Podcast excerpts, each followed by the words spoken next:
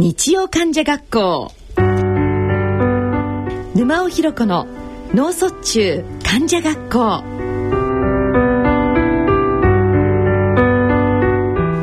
皆さんご機嫌いかがでしょうか？沼尾ひろ子です。4月からスタートしました日曜患者学校。毎月第3第4日曜日のこの時間は脳卒中患者および家族医療従事者に向けてさらには脳卒中予備軍かもしれないあなたに向けてお送りしています。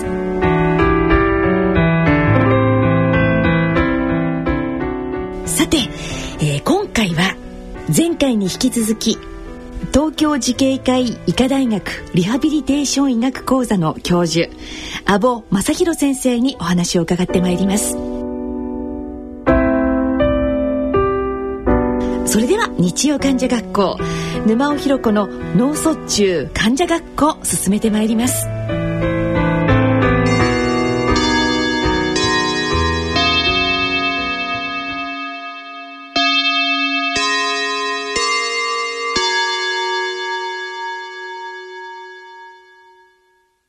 東京慈恵会医科大学教授の阿保正弘先生をお招きしてお送りしております。阿保先生よろしくお願いいたします、はい、こちらこそよろしくお願いします。先生ご専門のそのリハビリっていうことについてお話をちょっと伺いたいんですけれども、はい。まあ、私が当初医者になった時にもう平成2年に卒業して、はい、その当時もう世界の教科書は半年だったら治らないって書いてあるわけですから、はい、教科書に治らないって書いてある以上、うん、もう現状維持をするという、うん、そういう教育ですよね。でも先生現状維持がリハビリなんですかっていうと、うん、まあいつも喧嘩になるんですよね。でもね、手はね、まあ典型的な麻痺だと時間が経ってくると屈曲位って曲がってくるんですよ。曲がってきちゃうんです。曲がってくる、はい、で足の場合は突っ張ってくるんですよ、キュー発症から半年以上経つと、介護保険で訓練をしてくださいっていう世界になっちゃう。それにあのその回復はじゃあ現状維持だって言われてもじゃあそんなにねってそれ以上良くならないんだったらじゃあもういいよってやめたくなっちゃうでしょ。すごいたくさんお見えですね。それをねなんとか打破できないかっていうのがやっぱり考えるところであって、えー、ちょっと動いてるものですかね、ちょっと手がちょっと開けるんだけどなんでこうちょっと動くのにこれ以上動かないのっていう人もたくさん上なんですよ、えー、だからまあそこを少し概念から変えないと、やっぱりこうですよっていう定説みたいなものがあると、うんうん、180度考え方を変えて対応しない限り、壊せないんですよね、うん、そういう考え方って。はい、で阿部先生がそ,、こから、はい、はい、そこからまあちょっとこう想像してみると、うん、脳卒中の人たくさんお見えじゃないですか、はい、たくさんいるのにもかかわらず、うんうんうん、なんでこういいリハビリがないのって思いません？思いますよ。やっぱそう考えるとね、はい、どうしてもその年齢が違ったりとか、うん、基礎疾患が糖尿があったり、高血圧があったり、こう背景が違う人がたくさんいると、はい、そう麻痺のレベルも違うと。そう回復のスピードも人それぞれ全然違うんですよ、うん、だから僕ら脳卒中の後遺症の人のリハビリをする時は、うん、一人一人こう見てね、はい、この人はこういうふうな訓練をした方がいいってこうオーダーメイドにこう一人ずつ書くんですよ。はい。そうです、ね、それでたどり着いたものがそうです。あのまあ僕はリハビリの仕事だから、はい、まあそのそういうふうにあの上の者と喧嘩しながら外の病院行った時に、うん。まあいっぱい脳卒中の患者さんが来るから、はい、まあ歩けるようにしてあげて、えー、家の改造とかしてあげて全部返してたんですよ、うん、家に。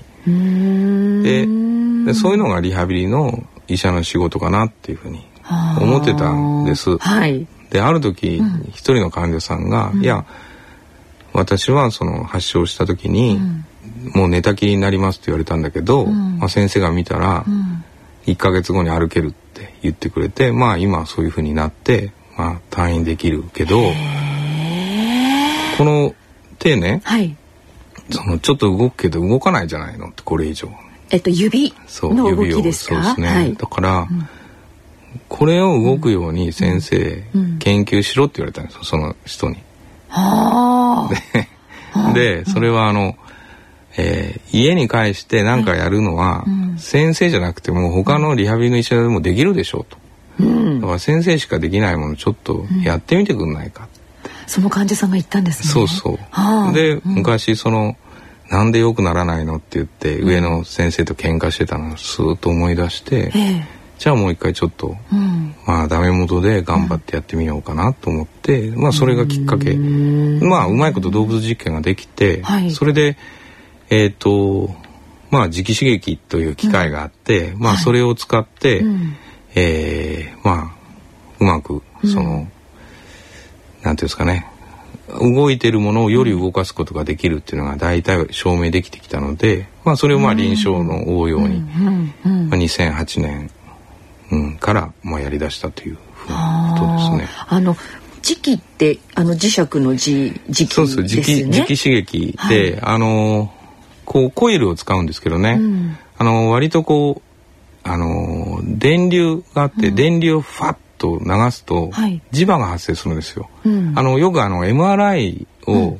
取られたことあると思うんですけどものすごいあの洞窟みたいなところでカンカンカンカンすごい音がするあのカンカンカンカンっていうのは、はい、電流を流したり切ったり流したり切ったりするんです。でファッと電流流すと磁場が発生するんです。うん、そう磁場が発生すると、うん、あのそこに渦電流っていう電流が発生するんですよ、はい、だからまあ磁気刺激ってこう8の字型のコイルを頭の上にこうポコって置いて、うん、電流をこうパチンと流すと磁場が発生するから、はい、磁場が発生して、その下にですね、電流が流れるからその電流で脳を刺激するんですよ、だからまあ中にはね磁気刺激って聞くとあ磁気がすごいトっていいのかななんて磁気ネックレスとかはい。だから患者さんでね、磁気ネックレス頭に貼って外来来られる人も たまにはいますよ。それはでも違う。全然違うんですね。あの磁気ネックレス頭に貼っても ダメです。それは違うと。はい。だからその電流を、はい、なつうん、磁気刺激装置っていうので、うんうん、まあ磁場を発生しながら電流を流して、うん、直接その電流で脳を刺激するっていうものですね。その刺激によって、はい、あのそのなんでしょう要するに神神経をそうです。あの刺激もですね、はい、すごいえっと、頭って脳って、うん、手を動かすところはここの脳って大体分かってるんですよ。はい、だからこう頭蓋骨ありますけど、はい、その頭の頭蓋骨を通して、まあ、電流が流れるので、はい、そう手の領域のところをこう刺激すると手が動くんです。手の領域はどのあたりなんですちょうどあの耳をこうつないだ。耳を上に？上につなぐんですか？はい、そう耳をこうつないだところですね。でちょうど頭のど真ん中の中心からこうてっぺんですね。てっぺんからこの6センチから7センチこう、うん、あの右手は左の脳で動かしてるので、うん、はい。はい、右手は左だから頭のてっぺんから耳に向かって6、7センチ。動かしたところですね。で少し前あたりにその運動やっていうのがあるんです。はあはあはあ、でそこを刺激すると例えば左のその部分を刺激すると、右の手がこうやって動くというふうな。その磁気刺激ってね、はい、簡単に言うとその打ち方があるんですよ。低頻度磁気刺激って。その電流を流す、えー、その速さですね。まあ1ヘルツって言って1秒1回パンパンパンパンと1秒に1回ずつ打つやり方と、はい、例えば1秒に、えー、5ヘルツ、えーと、と1秒に5回以上ですね。バーンバーンって打ち方と、はい、だから低頻度の刺激と、高頻度の刺激っていうのは簡単に分けられてあるんです。はい、で低頻度の刺激をすると、うん、その刺激された脳のとこっていうのは少し神経活動が抑制されるの。で高頻度のバーって刺激を与えると、ええ、その部分はちょっとこう神経活動がこう高まるんです。だそういうのがもう分かっててそれも研究してて分かってて、はい、だから例えば、うん、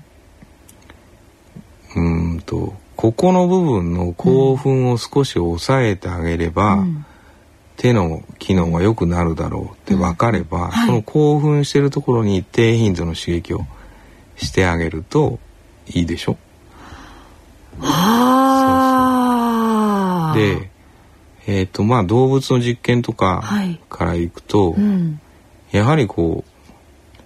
う麻痺の手って例えば右手が麻痺して場合は左の脳で右手を動かしてて、うんうん、よくなるのは、やはりこう左の脳が頑張らないことには、うん、損傷を受けた側が頑張らないことには、うん、麻痺をしてる手は良くならないんですよ。うん、なんだけど、脳っていうのは割とこう真ん中でつながってるんですよ。脳梁っていうとこで、右と左。右脳と左脳が真ん中でつながってて、はい、でバランス取れてるんですよ。すごい。ある程度。お互い助け合いながら役割はそれぞれあの違う違うというか、あるけれども。そう。割とバランス取ってこう抑制し合ってるとか、まあ、よお互いに、まあ、見守ってるっていう。と例えば片方が損傷すると、片方がね頑張ろ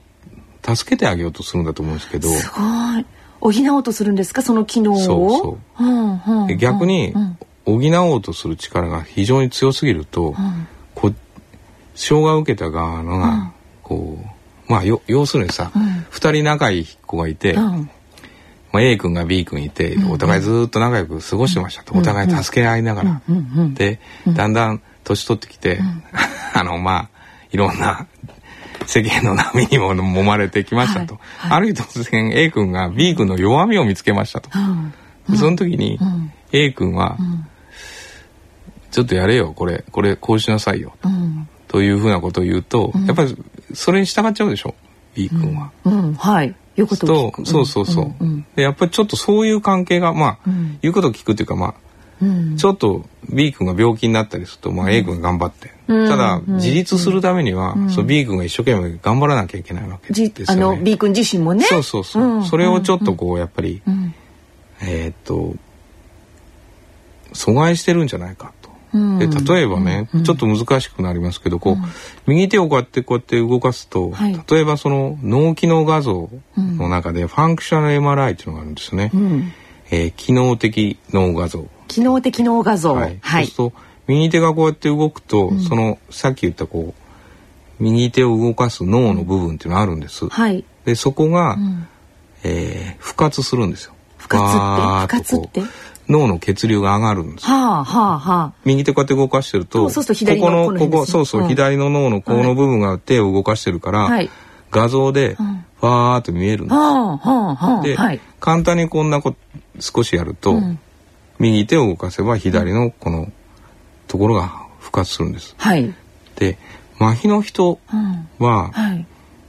頑張ってこうやってまあちょっと動く人ですね、手こう頑張って動かしてると、なぜかしら、両方の脳が復活するんです。ボーって。あの右で本当は左だけと思われるというか、そうなのに右の右のその運動やとかちょっと前側の補足運動やとかこう光ってくるんです。で今まで、はい、ほんの数年前まで、はい、そのいい方の脳のその復活っていうのは、うん、悪い方の脳を助けてあげてるために復活してるんだって言われてた。はい。うん、麻痺を回復するための。違うんですか？で僕らは動物実験から、はい、からですね、うん、やっぱり麻痺を良くするためには、うん、損傷を受けた側が頑張らなきゃいけないから、うん、ここの不活は余計な不活だと思ったの、邪魔してる不活だと。右は？右は。でだからそこにそこに磁気刺激を当てることにしたでそれは抑制の刺激ですねそうすると。低頻度の磁気刺激、うん、落ち着きなさい。落ち着きなさい。障害の側は頑張らせなさい頑張らせなさい、うん、君はそんなに助けなくてもいいんだよそうそうそうそう。いいんだよいいんだよ、うん、いいんだよって。打ってて、うん、それでそうするとだんだん脳のバランスが整ってくるの。うん、それはもう綺麗にファンクショナル MRI を最初が両方光ってたのが、ええ、すごい良くなって、え、同じ動作をすると、左だけになってるとか。すごいこう、うん、だからあのいい方の、あのだから要はこの手をこうやって麻痺側をこうやって動かさなきゃいけないのに、うん、動かさなきゃいけないのが、うん、障害を受けてる脳も動かさなきゃいけないし、いい方も動かさなきゃいけないぐらい頑張らないと動かないっていう状態が、はい、そういう落ち着きなさいということをすると、障害を受けてる脳だけちょっと頑張れば動くようになる、うん、そうするとものすごい動きがスムースになる。それが先生が直刺激。直刺激の方法、はい、それ,、うん。それでただね、うん、えっ、ー、とまあ絶対効くってもう分かってたので、その最初にもうそうですね、うん、今はもう1800人ぐらい終わったんです。低頻度の磁気刺激の量。でそれで治療をして回復された方の数ですね。1800人終わりました。ほんで大体7割から8割。もう適用基準ありますけどちょっと指がやっぱ動かないと残念ながら動かないものは動かないですまだ。でも動くものを夜動かすことはできるから、ちょっとでも指がこう開いてくれると、もっと開くようにはなってくるんですやると。だからそういう適用基準がありますけど適用基準乗っかってる人だと大体8割さらに良くなります。ではいですね。それは嬉しいですけど、うん、ただねすごい大事なことがあって、はい、まあ絶対に効かない人をやろうっていうのが最初のコンセプトだったから、えー、発症から1年以上経ってる人じゃないとやってないんですよ。だから教科書を塗り替えるようなことしなきゃいけないから、だって世界の教科書は半年だったら治らないって書いてあるわけですから、はい、半年よりも1年なんかもっと治らないでしょ、うんそうですよね。じゃあ1年以上の,、の人たちを集めてやりましょう。うん、で、まあ海外の雑誌にいっぱい出してもそれ関連のはいっぱいまあ今日本でもやっぱり少し雑誌に出さなきゃいけないって今度まあ脳卒中という雑誌に、はい、えっ、ー、と1008人のデータがきれいに出ますけども、はい、まあ、そこでもちょっと訓練をや、はい、磁気刺激をやって訓練をするといいと。うんうんうん、でただ大事なことが、磁気刺激だけじゃダメなんですよ。うんとそこに？訓練。訓練、うん、作業療法のいい訓練を入れないことには意味がないんですよ。磁気刺激だけを、うん、それ刺激を与えただけじゃダメだと。っていうのはね、はい、やっぱり皆さん頑張って頑張って訓練されてるわけです。うん、よくなろうと思ってね。うんはい、そうすると、動かないものをあんまり動かないものを使おうとすると、動く筋を利用してものをやることを覚えちゃうわけですよ。はい。代償動作って言うんですけど。代はえっと、カエルですね。そうです。あのカエル方の代ですね。そう。代替わりの代。はい、小は代償の、えー、代償ですか？あそうです。ですね、代償訓練。っていうのはやっぱり、代わりにという意味ですね。そうやらざるを得ないんですよそれは、だって動かないんだから。だから例えば手首をちょっと開きにくちょっと開くけど指が開くけど開きにくい人っていうのは手首グッて下に下げるとちょっと開きやすくなってね。とかそういううん、ちょっと代償的な。で手は手は僕らはこうふってまっすぐ上がるけど、はい、上がりにくい人って肩か、肩から上げると楽に上がるの。あ肩と肘からくっ、うん、そうそうはいはい、肩から上げるとね、はい、だから肩甲骨使ってこうやってやると動作ができるんですよ、うん、でもそれは代償だと。そう。だから、はい、バランスをとっていい訓練をする時には邪魔になるんですよ、その代償の動作それを、うん、閉じ込めなきゃいけない。ガッて。でいい動きをガーって出さなきゃいけないからで磁気刺激っていうのはそのバランスを整えていい状態にするから、いい訓練をしなきゃいけないの。理にかなったいい訓練をしてそうすると本来持ってる動きはちょっとずつ出てくる。ということは、うん、そのリハビリができる知識を持っえっと作業作業療法士なんですか？そうです。ね。主にまあ理学療法士でもいいんだけど、はい、まあ一応手の領域っていうのは作業療法士の人が主におやりになってる脳卒中の後のですね、はい、なのでまあ作業療法士さんっていう言い方をしてますけどね。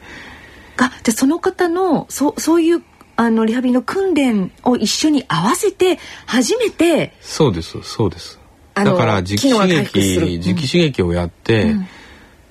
大体うちだとですね、うん、2週間の入院なんですよ。そのためにですか？そうですそうです、はい、磁気刺激を1日40分間やって、はい、まあ20分ずつでもいいんですけど午前午後で。はい、で必ずあの作業労使の訓練を午前午後で1時間ずつ、はい、マンツーマンでやって、はい、でちょっと余裕のある人はあの自主トレをまた1時間やると。自主トレの方法は教えてくれるもちろんもちろん。あのね段階があるので、うんうん、こういう動きはこういうふうな対応をしようと、うんうん、そうすると、大体こう磁気刺激をやってて、平均的に効いてくるのが1週間目なの。だから月曜日入院してて、はい、ちょっと変化が出てきたなっていうのが、うん、金曜日か土曜日ぐらいなんです。でそれが来たら、どんどんその代償動作を抑え込んで、うん、いい動作を覚えさせなきゃいけない。だからそれにはもう正しく、うん、理解をして、はい、やっぱり、うん、作業漁師さんもかなりこう勉強してやってもらわないとうまくはいかない。だから2年経とうが3年経とうが適用基準乗ってる人って聞くんですよ。今その1,008人のね人で最高齢は91歳。で、はい、発症からの期間は28年。ええー、だから関係ないの。だから悪い動きを抑えるということだから。だからだからまあ点数的に言うとねそのフーゲルマイヤーっていう上司の点数をつけるんですよ。フーゲルマイヤー。そう。はい。フーゲルマイヤー FMA と略して言いますけど、はまあ66点満点という点数をつけて、はい、上司の機能の評価をするんですけど、はい、大体適用基準に乗ってる人って平均で大体5ポイントぐらい上がる。2週間のうちに。だからちょっと動いててお箸つかめるかつかめないかぐらいだった人はお箸つかめるようになってお箸でご飯食べれるようになったりとか。先生そうしたらえもう聞いてるだけで私は涙が出そうで、だって半年経ったらもうそうもうダメだって言われてたものがあの28年経った91歳のそう28年はね、うん、あのね子供の頃だったんだよね。3歳か4歳でかわいそうでそれでやっぱり動かないでしょ、はい、やっぱりいじめられたりとかしてるわけですよ。で30前になってちょっともう一回やりたいっていう。はあ。もう涙が出てきた。そうなんそうするとね、はあ、ちょっとでも良くなると、やっぱこれは健常人、僕らみたいな健常人だとね、すごい分かりにくいことなんだけど、新聞がちょっとめくれなかった。例えば、手首曲げて、肘上げて、なんとかめくってた新聞が普通にピュッてめくれるようになった。というのはものすごい喜びなんだよね。嬉しいですよ。本当に嬉しいと思う。ちょっと、ちょっとこう、でも動けるようになると、それはもう毎日、何年間か一生懸命訓練してきたけど、全然良くならずに、で、どうしたらいいですかって、いや、まあ訓練しましょう。訓練したら、まあ、まあ訓練しましょうって言って、ずっともう何年もこのままで全く良くなってないと。で、聞けば、これ筋力つけようかって言って、パワーリハみたいなことをやって、まあ、脳卒中の人にパワーリハってあんまり好ましくないと逆に言うと間違ってるやり方っていうのもありますけど、そうですね。僕はそう思います。あれはあ。の引きこもりのご老人を外に出すための訓練であって、うんうん、脳卒中のための訓練じゃないですかね筋力をつけるっていうのは。だからだってほっといたら手は曲がってくるんですよ。だからあのこう機械の訓練って曲げる訓練ばっかりじゃない？物引っ張ったりとか。でしょ？そうですね。だって曲がってくる手に曲がってくることやったらもっと曲がるでしょ？うん。でしょ、はい、だから伸ばす訓練はやっぱりせなしなきゃいけないけどまあそういうことも違いますけどだからまあちゃんとそのストレッチをしてちゃんと訓練やって、はい、ただやってても、どうしても頭のうん。あの僕らも磁気刺激がをこう聞くっていうふうなことが分かる前は、はい、まあ諦めなさいみたいなこと言ってたんですよ。実を言うと。だってよくならないんだもん一生懸命やっても何やってもよくならないんだ今までの方法でね。そうそう、はい、だから逆に言うと今はもう、うん、昔の患者さんが来ると全部謝ってるの。すいません。あの時は。間違ってました私。そうなんですか。やっといい方法が見つかりましたと。であなたちょっと手が動きますよねってやりましょうって言って、うんうん、そう。その先生のその磁気を使った治療方法っていうのは、はい、えっと何というあの一応名前をね、はい、ニューロっていうふうに。ニューロ。ニューロと。はい。N E U O です。R O でニューロ。ニューロっていうふうな名前をつけて、はい、でこれは意味はやっぱり磁気刺激と集中的ないいリハビリを組み合わせるのが大事ですよというためでこうニューロっていう名前を付けたんです。だから1個だけでもダメですよと。あの集中的なリハビリテーションをやっても良くなるのはやなるんですよ、はい、ただ、うん、硬さが取れるっていうのはやっぱり取りにくくて、でこの間その集中的なリハビリテーションと、今海外でねよくあの CI 療法というふうに言うんですよ。CI 療法、CI 療法と、はい、要するに、えーと、いい方の手を抑制をして、はい、1日6時間使いましょうというのがもう、えー、ものですけど、うんうん、やっぱりこう麻痺の手を使うと、うん、まあ、ある程度ちょっと動いてなきゃいけないですけど、うん。はい、良くなるっていうもうすごいやり方ですよっていうのも世界的に認められてて、えー、まあ、ちゃんとしたいい論文にの、載って、はい、ランダマイズスタディって言ってまあこう非常にこういいスタディで出たんです。でただ日本人には6時間も訓練できないので、うん、もうできればまあ2時間ぐらいで同等の評価をしましょうと。はい、でまあ直刺激やって2時間訓練やってまあ余裕のある人は2時間実施トレをしましょうというので、あと6時間の訓練とこれは比べたんです。どうでしたか、うん、両方良くなることは良くなるんだけど、はい、直刺激やった方が改善の質が違うんですよ。質、うん、ちょっと柔らかさが出てこう動き自体が非常にこういいっていう結果がちゃんと出たのでなのでまあどちらの訓練をやってもいいけど、うん、まあできれば6時間もやらずに2時間で軽い、うん、しかしかも2週間で結論が出るというのがいいですよと、まあこの間アメリカのその脳卒中関係のいい雑誌にもうアクセプトになったのでもうじき乗りますけど。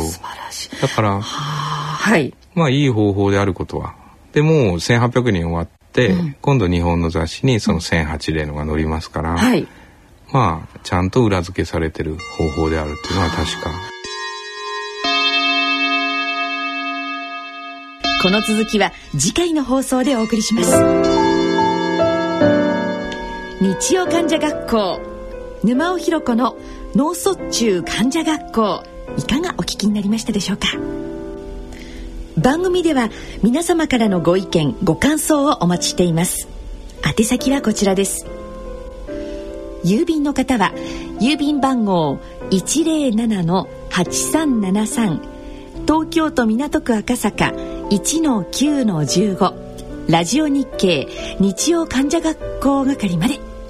ファックスの方は東京03-3582-1944東京03-3582-1944番まで。ラジオ日経日曜患者学校までお送りください。また番組ホームページの番組宛てメール送信欄からも投稿いただけます。えー、実はですね先日このようなメールが届いたんです。脳梗塞で仕事を医者に辞めさせられて再就職もうまくいかない。病になれば生きる価値ないのかなというこれは37歳の男性の方からのメールでした。この37歳の方のメールこの男性の声というのはこれは社会全体で考えていかなければいけない大きな問題だと思っています。だから決して生きる価値がないなんてそんなことは絶対思わないでください。